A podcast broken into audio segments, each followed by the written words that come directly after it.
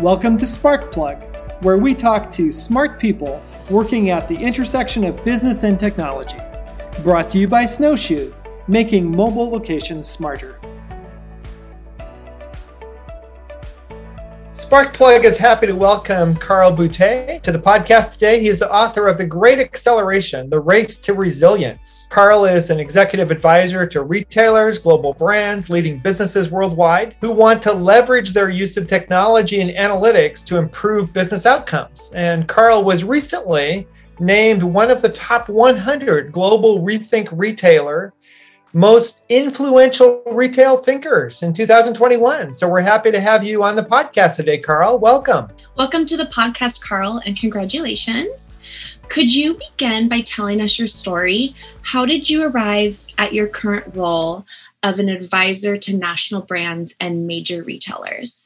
Yeah, it's been like a 25 year journey. Uh, the bulk of that journey was me actually uh, owning and operating a chain of retail locations from coast to coast here in Canada for the first generation of wireless. For those that are old enough to remember those those old flip phones and all that stuff, sort of as, as we were kind of coming out of that and getting into much much more of a commoditized uh, product segment, I had the opportunity to partner with uh, Costco Wholesale and open uh, those famous cell phone uh, kiosks, but which were much more at that time that uh, you know, that had all a full array of technology products, and then that basically led me down this path to sort of just really looking to have a deeper appreciation for the general dynamics of and the complexities of, of retail, and uh, and for the you know the past uh, 15 years now, basically guiding other uh, retailers and businesses and uh, that support them to, to, sort of just adjust to a, a, a marketplace, a, a, consumer, a and all the trends that surround them that are just always moving faster and faster. And you, you have also been involved with um, helping people learn how to think smarter about retail. You've been involved at McGill University up in Montreal for some time. So, what do the students and the classes bring to you? What benefits do you see as being part of that academic community? Yeah, so my involvement with McGill started back in 2017. Um, what a press release came out that um, a substantial uh, gift had been given to the university to launch a retail management school, a proper, fully integrated, uh, multidisciplinary uh, retail management school, which was really you know a first uh, in, in, several levels. First of all, one that was focused uh, on on the retail sector although uh, and we can really get back to a very broad definition of retail, which I think is, is important to note. Also, um, so so when that press release came out, uh, it mentioned also that there was going to be a uh, innovation lab tied to the school, and I'd been working uh, promoting or throwing around the idea for a couple of years of launching a retail uh, lab here in Montreal. And when I saw that McGill University uh, had plans to do one, I said, "Well, there's this perfect. This is a perfect opportunity." So uh, the day after basically that press release, I was in the academic director's office saying, How can I help? How can I support this? Our industry de- really needs a, a, more structured approach, a more disciplined approach that academics can uh, can, uh, can bring and, uh, and that depth that we're sort of lacking. And the gift uh, for the Bensadoun School, I mean, it was from Aldo Bensadoun if you're familiar with Aldo Shoes, through Aldo Shoe Group, yes. Um, they had re- there was a, a recognition that our industry needed a little more of that structure. Uh, and also, let's be fair, I mean, to track talent too, because it's a, an industry that's been uh, notoriously difficult to recruit into because the students would often just see um, see our industry as a summer job, you know, something to do in the meantime until they get the real job without knowing all the serious and very uh, uh, interesting and complex and, and uh, challenging roles that could be waiting for them, uh, you know, in the head offices or even on the on, on the floors of the organization. So, all to say that I got involved through that uh, perspective, not necessarily as a as a uh, uh, to teach, but then an, an, opportunity came along at the beginning of the pandemic to teach at their executive uh, with McGill's uh, Executive Institute, which is um, uh, for non-credit executive education and teach marketing with them. So not directly linked to the Bensadoun School, but thanks to the Bensadoun School that I was able to make those contacts. And, uh, and I still stay close and advise the Retail Innovation Lab at McGill, which is now a, a partnership with Circle K Couche-Tard, which uh, you are familiar with, another group here. And uh, and uh, and since I've actually started teaching as well in Asia, um, Ned, which is really interesting because uh, that was through another opportunity, not linked to McGill, but I was able to uh, to connect with the dean of the Asian Institute of Technology last time I was in, in Bangkok, just a couple weeks before the pandemic came out and uh, and now uh, teaching marketing at the MBA level there as well.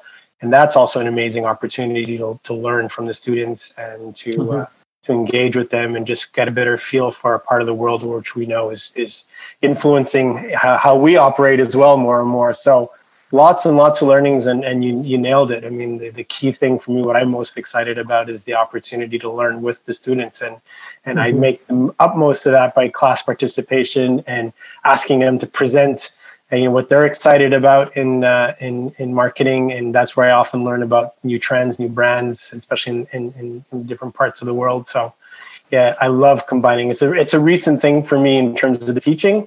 Uh, that was brought on by the pandemic and my openness to uh, leverage uh, virtual education, but uh, something I'm definitely committed to uh, for the long term.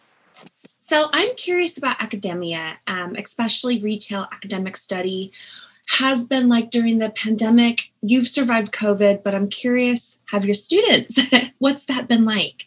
It's really interesting um, because in my case, more that I've thrived, right? So the opportunity to teach in Asia uh, wouldn't have happened. Uh, although I'd had some conversations with the dean about maybe going and teaching like over two weekends or something like that, flying down and doing like an intensive some intensive sessions. But if it wasn't for the pandemic and the opportunity to do this virtually, where I'm it's you know seven in the morning for me, six p.m. and I'm teaching night class uh, because of the time difference, and then that evening I'm actually teaching another night class. So it's it's it's really uh, broadened the possibilities of the education and and allowed you know students from all over the world too to connect much more. So, for instance, in McGill in the last class I taught, uh, uh, we had a we had some students from the Middle East, which we've never had before, um, and we've had you know we sometimes would have students from Europe, so I'm told, but you know the time difference was a little more challenge for them. Um, you know, and then we would have sort of teachings, and we'd have to do uh, classes in Toronto, let's say in Vancouver or Calgary, and things like that specific to those markets. Now we just throw up and we have one class. But that all that to say, we are going back as well into in person, and especially at the undergraduate level, that's you know that's a given.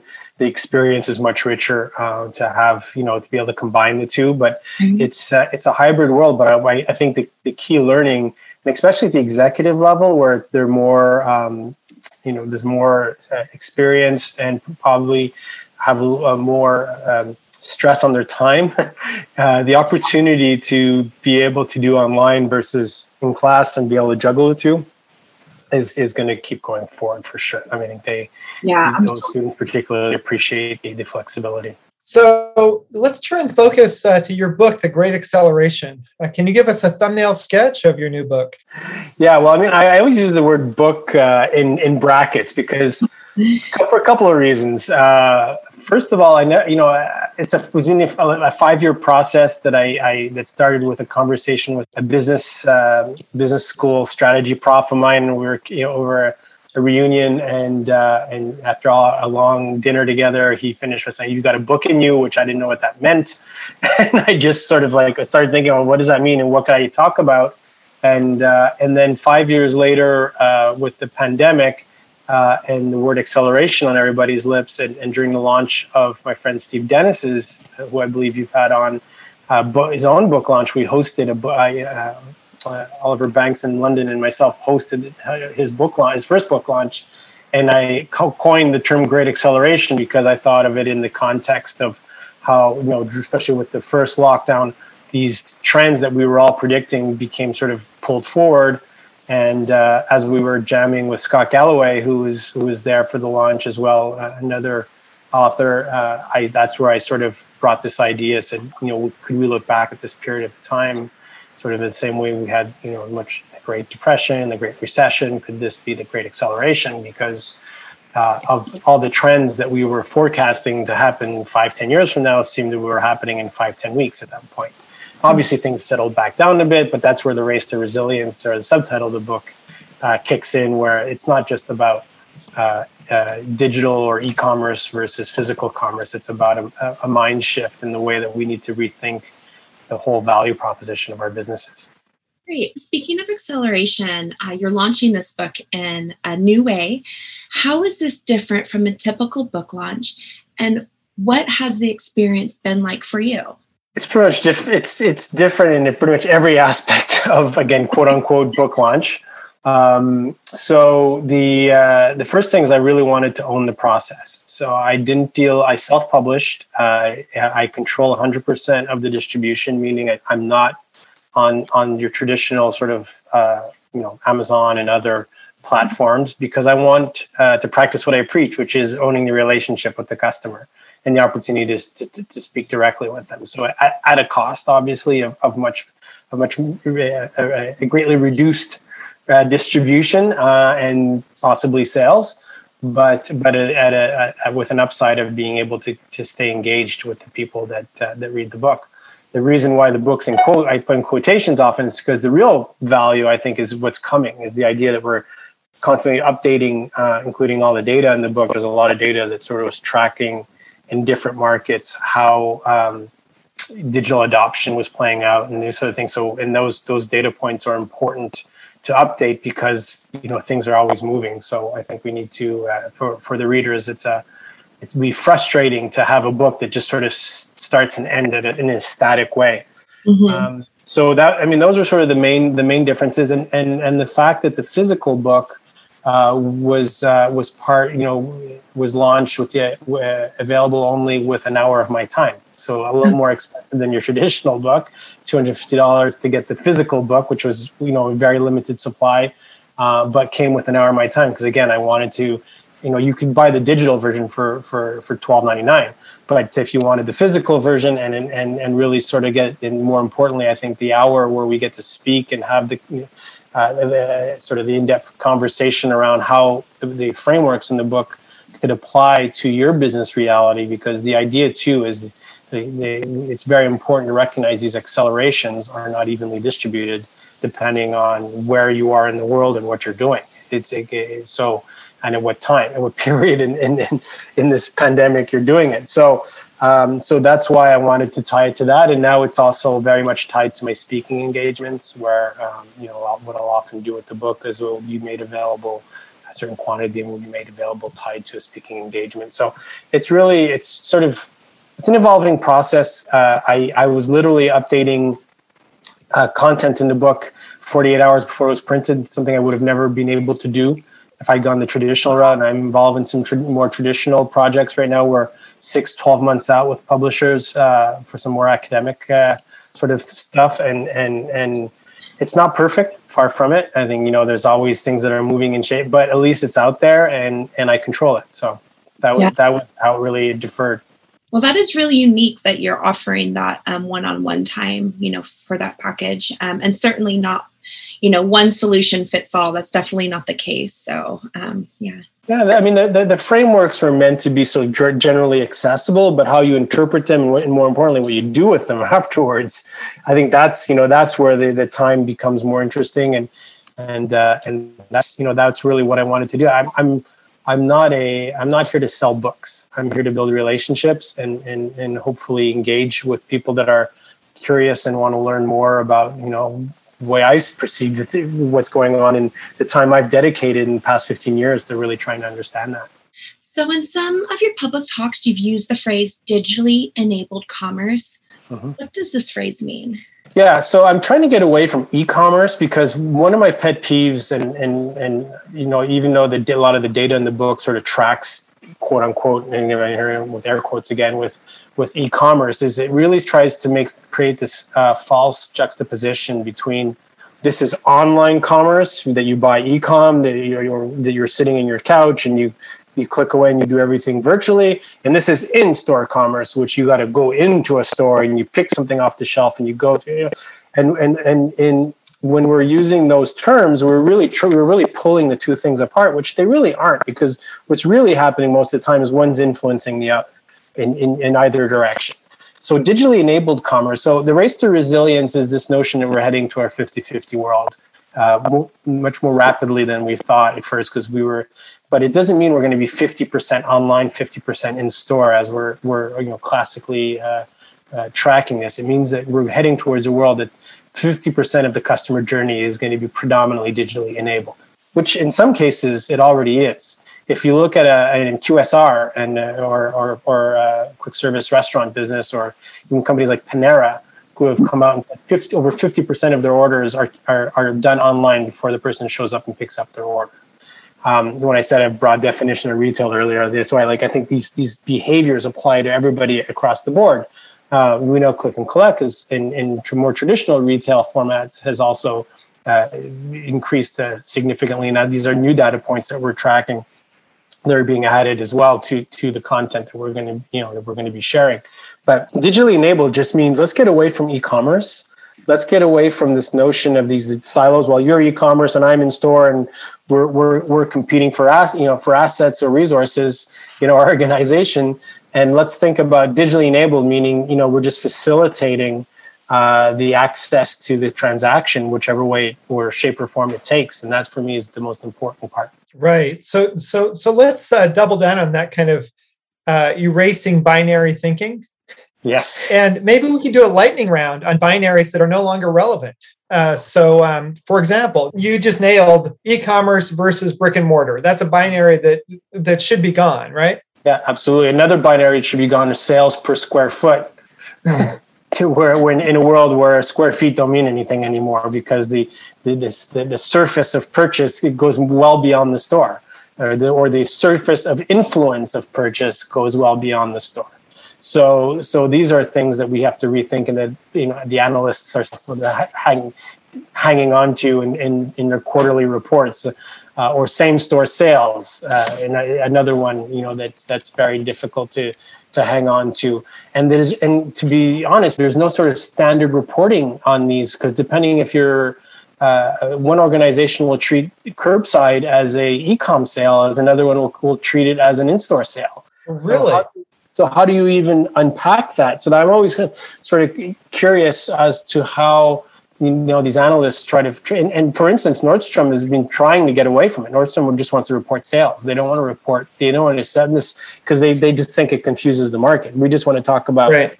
overall sales. And i think that's that's where this is going. And if you want to take it one step further uh, the, the the the metric or the kpi that i i favor which is still very progressive and, and will take time to get there is customer lifetime value. Like let's how what can we do to build that metric? And that will allow that sort of breaks down the these barriers and these differences that i think are, are culturally even in an organization important to uh, to to disassemble. Right. How about single channel versus omnichannel yeah, I mean that's a peeve a lot of us and you know have in the industry. The word omni-channel sort of it was is always a buzzword. And again, I'm speaking at an event in a couple of weeks that has the word omni in it as well. So it's yeah. something that conferences are seeing. It's kind of hard hard to avoid, isn't it?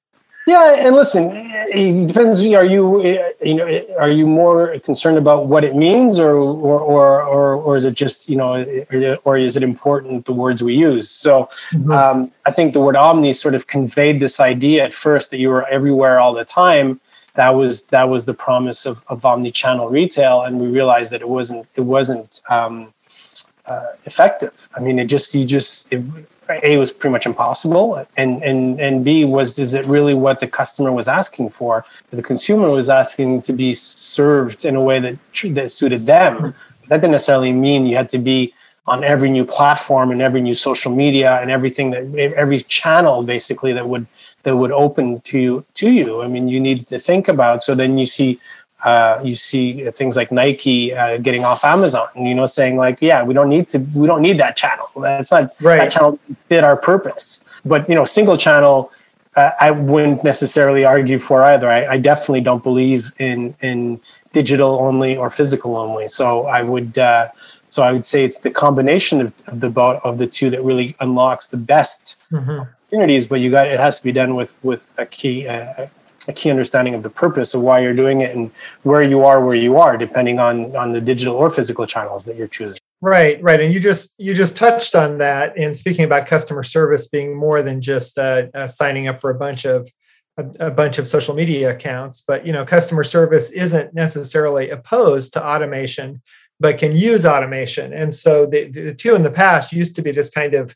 yeah. curated small store experience where you actually have customer service versus something automated pinging you on your phone but increasingly i'm getting those pings from small retailers mm-hmm. that are automated but still make me feel like like i'm in touch with the store yeah. Oh, yeah. And I mean, I'm a, I'm a big fan of automation. You know, if we can automate away the mundane and, mm-hmm. and, and, and, let the human in the loop take take over when when things you know are required that. But I, I think you have uh, you have no choice but to to automate yeah automate the repetitive at least.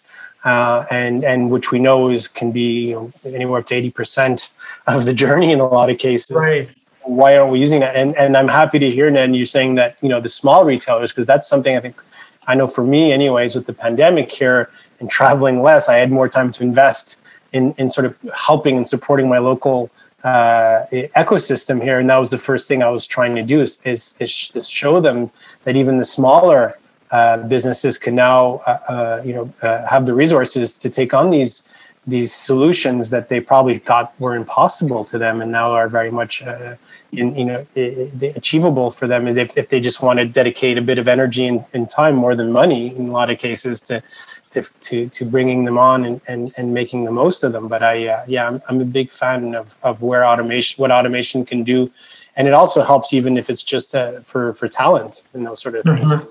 absolutely well of course i'll bring up the the big binary which is uh, enterprise class retailers like Walmart and Amazon versus small retailers. Is that really a binary that's still true? That's a great question. Um, it is still true, obviously, because it's it's it's, and I, if anything, I think it's it's polarizing even more. So I've I've had this this theorem that I still need to really you know get the, the data to properly back it up, but I think it's pretty obvious that we're familiar with Pareto's rule, the you know 80 20 it mm-hmm. seems like that's going to like 90 it's 90 10 so i think the long tail of independent is, is stretching out because i think people want to have these very specific uh, high touch experiences in very in very narrow categories but at the same time i think the big the big players are also compressing where uh, with this you know the fall of department stores for instance where these all that that volume is sort of going to the top three, uh, top three, top four retailers, which basically are Walmart, Amazon, Costco. You know, sort of those ones are sort of compressing that, which would have had before uh, more. And then you have like maybe we can debate out Kohl's and a couple of other ones, but then then specialty comes in in between. Uh, Home Depot and all that are still doing Best Buy. The big box are still around and and and kind of, but I, I, those numbers keep on shrinking, right? So I mean, in right electronics, we had three, four big box concepts. We're down to one. Hardware is down to two. I mean, uh, department stores, you know, you tell me. I mean, I don't even know what, which which we can consider really uh, successful these days. Uh, so, so I just feel like that part of Pareto is compressing, and the long tail is stretching at the same time. So, I'm not sure if it's 90-10 or if it's still 80-20 with just a longer tail, but it feels like that polarity is is is increasing because big players are obviously leveraging and using the acceleration uh, as a way to leverage the resources that they have and, and, and the technological advances. But the long tail is going to is going to catch up, especially the, the, good ones, the good indies that are out there that want to remain relevant, that, that don't necessarily uh, want to replicate the big box uh, business model and just want to really serve the, the heck out of a, a, a very specific uh, customer base that they feel near and dear uh, and close to. So we have a loyalty program that use that's used by hundreds of smaller retailers. Mm-hmm. Um, what does this acceleration mean for small retailers? How can they sustain relevance? Well, I think you know, with your loyalty program to begin with, I think there's a, there's a need to become a little more sophisticated. For small retailers are looking to have to leverage data more. I think they need to understand it's no longer a big player game to be able to get a little smarter around. And lo- we know that loyalty programs like yours are a wealth. Of, I mean, they're, they're the, some of the best tools you have to to learn more about your customer, and that requires uh, maybe a little more sophistication around how to leverage uh, the data that allows you to deliver on more personalized offers offering. And that's I think that's sort of key to the the um, to the small businesses, and and I, I, feel for them. I mean, you know, I, I, mentioned earlier that I did the, you know a big part of my my my retail um, hands-on retail experience with Costco, which so I saw the I saw the the behemoth, but I then also spent the better part of six years working with a chain of uh, co-op of independent retailers across uh, Canada and had uh, also in the U.S. and very close to sort of the mom and pop quote unquote uh, uh, dynamics and the challenges they have on a day-to-day basis just to keep the lights on. Um, so I know for them it's very daunting any, any sort of new tool that they need to to to bring in. But uh, to a great example with t- tools like yours is it's the, the, the, user experience for them is getting and, and the, the adoption is becoming so much easier. It's no longer a big thing like it was 10 years ago or five even five years ago to have to adapt uh, or, or, or, or, even adopt uh, these these new technologies. They need to learn and become a lot more agile and probably attract talent around them, even if they just have two, three employees working with them, one of those employees is going to have to be pretty digitally savvy, and that's going to be the person, uh, you know, that's probably going to take the lead on saying, "Hey, we need we need to we need to improve our our our, our tool our toolkit here." Um, and probably wearing several different hats, juggling with several different things at the same time. But that's that's where this that's where this is going. If you're going to be part of that long that successful long tail, you're gonna have, you're gonna have to uh, take on these new ways of, of doing business, and, and that includes empowering uh, you know empowering your business with the right uh, technology tools. So let's talk a little bit about those technology tools. Which ones are really top of mind for you? What kind of technologies should we be paying attention to? Yeah i mean you know that's that's always the key question and i think it comes down to what you know business you're in what segment what your go to market strategy is it around personalization is it around convenience is you know what are what are sort of the strengths you're looking to play to but some of the low hanging fruit, like we want in technology wise, the ones that I think that are a little easier and kind of are at least worth exploring. So obviously you have, you, you have loyalty as a data gatherer, you know, in personalization tool. I think that's really a hard one to avoid. I don't think you know we live in a world where nobody wants to be treated like the next person. I think we all want to have feel a certain level of of, of uh, caretaking and, and personalization, and so the opportunity to leverage tools that are pretty straightforward to to build that loyalty is is really important. Um, the the other one, I think, the pandemic, because depending on different areas where you are in the world and how severe lockdowns were or weren't, but this new trend towards appointment booking and knowing that somebody is waiting for me at the other end. These tools are, are pretty straightforward as well and easy to uh, easy to access.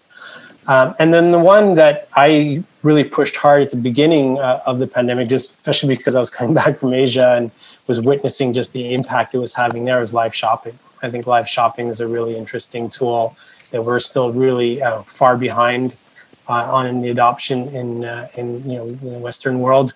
But it's I mean it really was sort of the key tool for for a lot of businesses in, in Asia, uh, especially China, obviously, who are optimized for that for that particular technology, and we're still struggling here to bring it on. So um, but then, yeah, there's all you know, all the all the others. I just you know be careful that some of these some of the uh, these other tools could be pretty time consuming to to pull in. So I would look for sort of the tools that are that are the quick, you know, where you can quickly measure the success rate and get a very quick get a, a quick understanding of what the ROI is going to be. I think that's where the businesses today are looking to invest uh, you know, their time, knowing they can quickly uh, measure what's going to happen versus those larger, big in- infrastructure sort of level um, changes, which in some case, depending on the size of the business, might still be required. But short term, at least focused on the ones that you can quickly measure and, and see the results almost instantaneously. You just named some key tools in loyalty personalization, customer service, live stream shopping,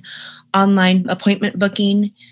These are used right now. So, what's coming next for us? Um, I've been talking for a couple of years about, and I think it's it's now really starting to take take shape. Is is the digital layer? Is this this sort of how we're going to be more and more enveloped by this this um, this contextual information uh, that's going to augment uh, the the customer experience uh, wherever we are, in store or not, and uh, but I think even more so in store. So uh, I think this is, you know, the the technology is catching up. 5Gs, the the hardware, all these things are starting to happen that are going to create more and more opportunity to really create some rich um, data layer, uh, digital layering around us. And and the example I've been using in some of you know for a couple of years already now around around this is how today you'd walk into a, a building or a store and obviously you would be shocked to find out there's no electricity running in that building. Well i think in not not so distant future we're going to have that same reaction if we walk into a building that doesn't have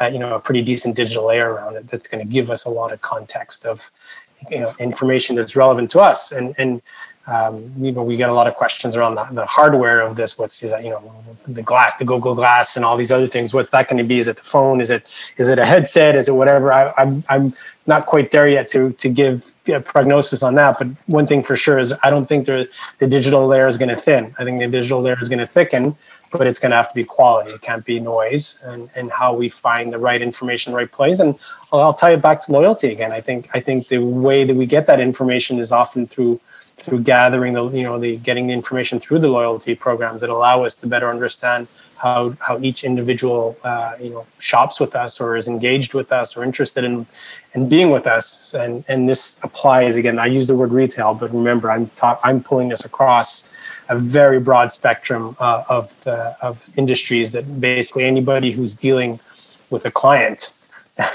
be it could be healthcare, it could be uh, hospitality, it could be uh, any entertainment, uh, you name it. They're all, all going to be facing the same. Electricity pretty much supports all those industries. I think I think the digital layer will be as well.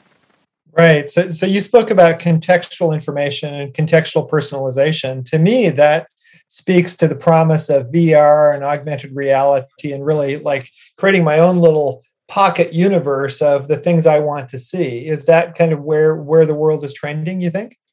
Well, I think there's sort of two two opportunities. Yeah, definitely. And and now you got Facebook basically taking ownership of the metaverse, uh, which is, is going to be sort of one thing. So you you know well, well going to getting too technical. I think we know sort of the differences between augmented and virtual. One is one is a layer, which is the one I think is is the richer, shorter term one that where we we're still you know uh, appreciating something that's physical, but it just added value being created in in in, in the layer around it uh, and the digital layer around it.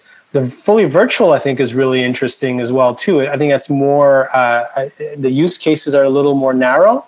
Uh, right now, they've been sort of more tied around gaming and that stuff. I think there's huge opportunities, and I've you know spoken about this a couple of times where I find that we're underutilizing that opportunity. You know, why why is it? And I had this conversation just a couple of weeks ago with a technology provider that wanted to virtualize the store and just basically allow me to walk up and down aisles virtually and pick out product. And I was like, why would I want to? Why why do I need to see another row of shelves? Like, why can't I take uh, a, a Travis Scott Fortnite experience and travel galaxies and and and find those same products, or be at the bottom of the ocean or on Mars, rather than than having to recreate what a what what it would look like walking through my typical you know shelf store environment, which is really isn't that exciting. And, and, and so I think we've lacked a bit of imagination uh, around around the VR opportunity. I've seen some, you know, interesting one. I think Adidas and Nike and these guys are playing around with it a bit more, but it would. Uh, but they're, I think they're they're two different sort of opportunities. And will they converge? Possibly. I mean, mixed reality is another thing as well, but. Uh, but I think it's you know there's there's no going back. I mean there's no there's no I don't think there's any scenario where there's less of either of those things. So, data is important, and yet data has changed over the years. Can you walk us through how data collection is changing for retailers now?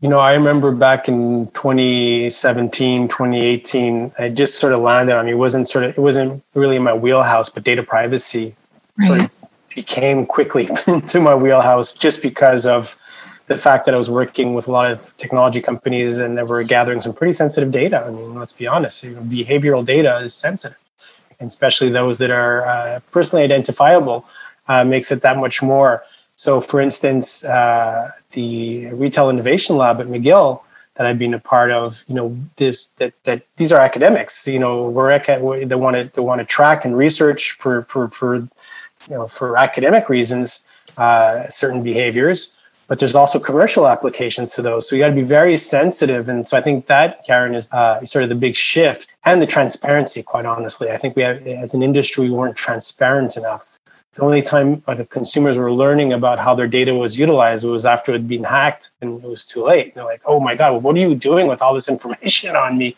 And now how did that end up in the in, in back, you know, in the wrong hands? Um, but then there's also more contextual information and, and, and we're also getting better, I think, at, at um, aggregating it in, in ways that are relevant, but don't don't uh, hurt the uh, don't hurt that privacy, that need for privacy. So we're trying to find this this balance which really isn't easy, um, but is, is, is, is very rewarding. So I think the idea of, to your point, uh, Karen, was, you know, data, be, let's say five years ago, 10 years ago was sort of very basic. It was, it was, it was just sort of demographic. Uh, now we're getting into psychographic. We're, you know, we're looking at, I've been part of projects trying to understand people's facial expressions and how those could or can't or translate to something meaningful or not. So we're I think we're just trying to unpack all that. It's still very early days. Uh, I have a, a, consulting practice as well, Studio RX, where we're trying to use data to help small businesses as well, trying to just because we know they just don't necessarily have the time. So how do you how can you quickly capture value with the data? Some things they already know that just feel sort of instinctual, you know, around around some of the unlocks. But often there's things that you know the data can quickly uh, show them around, you know, even just you know, how their products are performing, how their store layouts are working, uh, what you know, what are the sort of basic A/B tests that can be happening, and and that sophistication I think is also an important element of how data, how we use data and how it's changing. Right. So moving from kind of collecting all the PII you can to kind of zero zero party data or mm-hmm. data that you've actually um, asked people to provide. Um, that's really a shift that we're we're undergoing right now. Absolutely. Yeah, primary data is key, and and like, we just we go back, uh, we rewind a bit to how uh, about what was different about my book and how I collected it. I think you'll see retailers doing that, or businesses in general doing that more and more, where they want to really do as much as they can to you know to own the relationship, not just because they want to have direct contact, but it means that the data is theirs.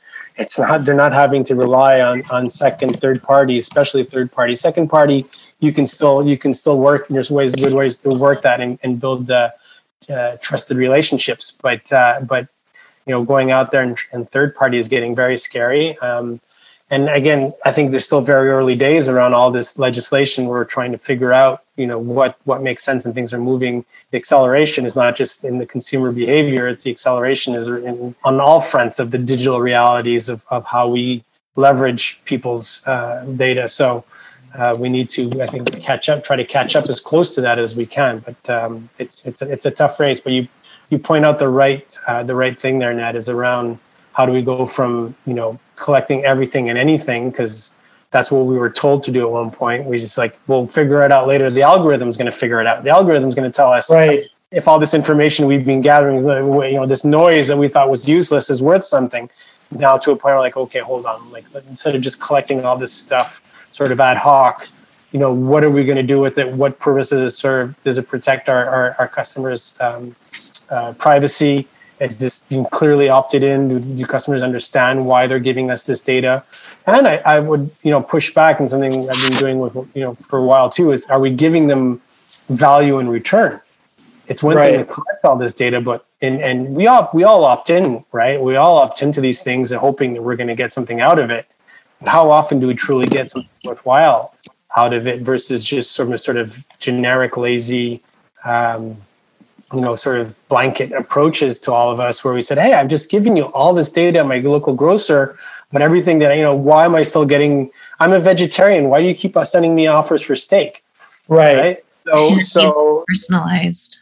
Right. Right. So, so that, and that, that upsets me quite honestly, because I'm like, listen, I'm, you're asking a lot from me. Okay. I appreciate the special offers and all that, but you're asking a lot. Like I'm telling you every time I'm in here, I'm telling you some pretty sensitive stuff. I'm telling you what I'm eating it's not this is not sort of you know lights you know you, you could you could uh, interpret a lot of stuff from that and then you're not doing you're not serving me even with the the least amount of consideration i mean there's and I, am generalizing obviously there are uh, out there that are doing a, a, much better job at that but generally speaking i mean there was you know there was very little of that but now another piece of the acceleration, obviously, as as the companies become more sophisticated around it. So, if I could ask you to look far into the future, let's say five, ten years, what's retail going to look like out there? I'm asking you to be a prophet. Yes, be careful to use of that term. A friend of mine, I think, already owns the trademark on that. But um, so so it's again not evenly distributed. So and I don't believe in a, a future of retail. I believe in futures. I think there's a lot of different paths, and I think they're going to be, uh, you know, going in all sorts of directions. In my book, I have sort of what I call the, I, I have what I call a retail relevance index with sort of some specific attributes where where, where retailers are going to want, or businesses in general are going to want to differentiate. So I think those will sort of prove to be different paths forward.